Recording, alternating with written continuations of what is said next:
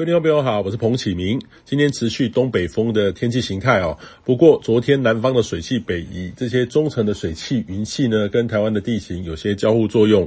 北部的水汽比较多，东北角的迎风面持续有阵雨，北部呢也比较阴沉偶飘雨哦。中南部靠山区有一些短暂阵雨。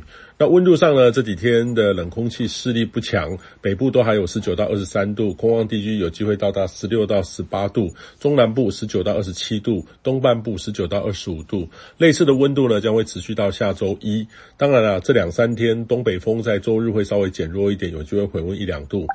那下一波变化的时间点呢，会在下周二，预期北方的这个强冷高压会南下。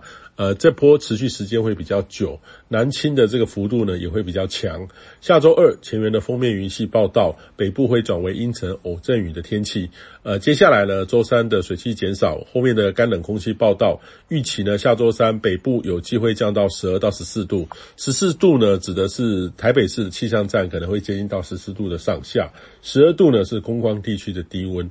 那预期下周三是第一波的降温，随后会回温一点，但是后面的冷空气呢，可能就在周末的时候再增强，也会再降温哈。但会多冷，是否会比下周三还会下滑更多，还是维持平盘？目前时间是比较久的哈。下周末的预测还是有一点变数。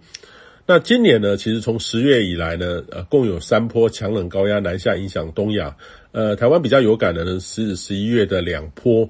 那十二月初这一波呢，很有入冬的感觉哦，呃，也建议你呢要有所准备。过去呢都还是深秋的形态哈，呃，说冷也不像是真的是冬天的这个冷，呃，时间比较短暂，只能说是秋冬间的这个转换。到了十二月开始呢，其实会有比较密集也够强的冷空气南下，呃，显著的较为有感，所以建议你呢穿着或御寒的准备务必要开始了。